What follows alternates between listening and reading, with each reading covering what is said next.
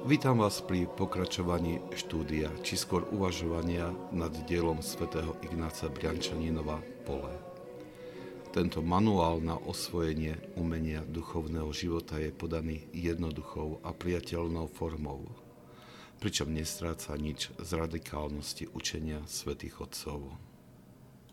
Svetý Ignác Briančaninov hovorí, podstata askézy sa nachádza v naplňaní prikázaní kto odmieta umrtvovať svoje telo prácou, pôstom, bdením, modlitbou a dáva vládu nad sebou telesným, telesnému zmýšľaniu, ktoré krmi a pozbudzuje vášeň, nemôže naplňať Božie prikázania.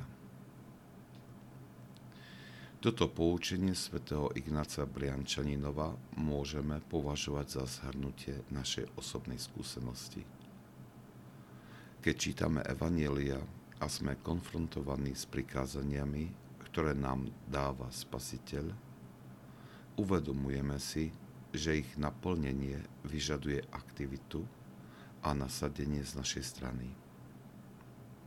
Aj keď nám nechýba dobrá vôľa, uvedomujeme si rôzne návyky, ktoré nám bránia v dôslednom naplňaní prikázaní.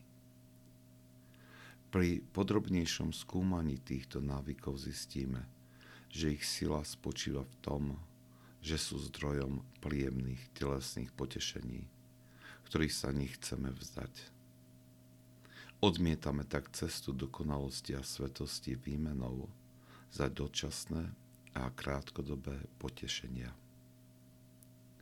Askézou sú všetky aktivity, ktorými prekonávame zaužívaný spôsob života a vytvárame nové návyky, ktoré nám pomáhajú uskutočňovať Božie prikázania. Ak sa vám tento podcast páčil, prosím, odporúčajte ho tým, ktorým môže duchovne poslúžiť.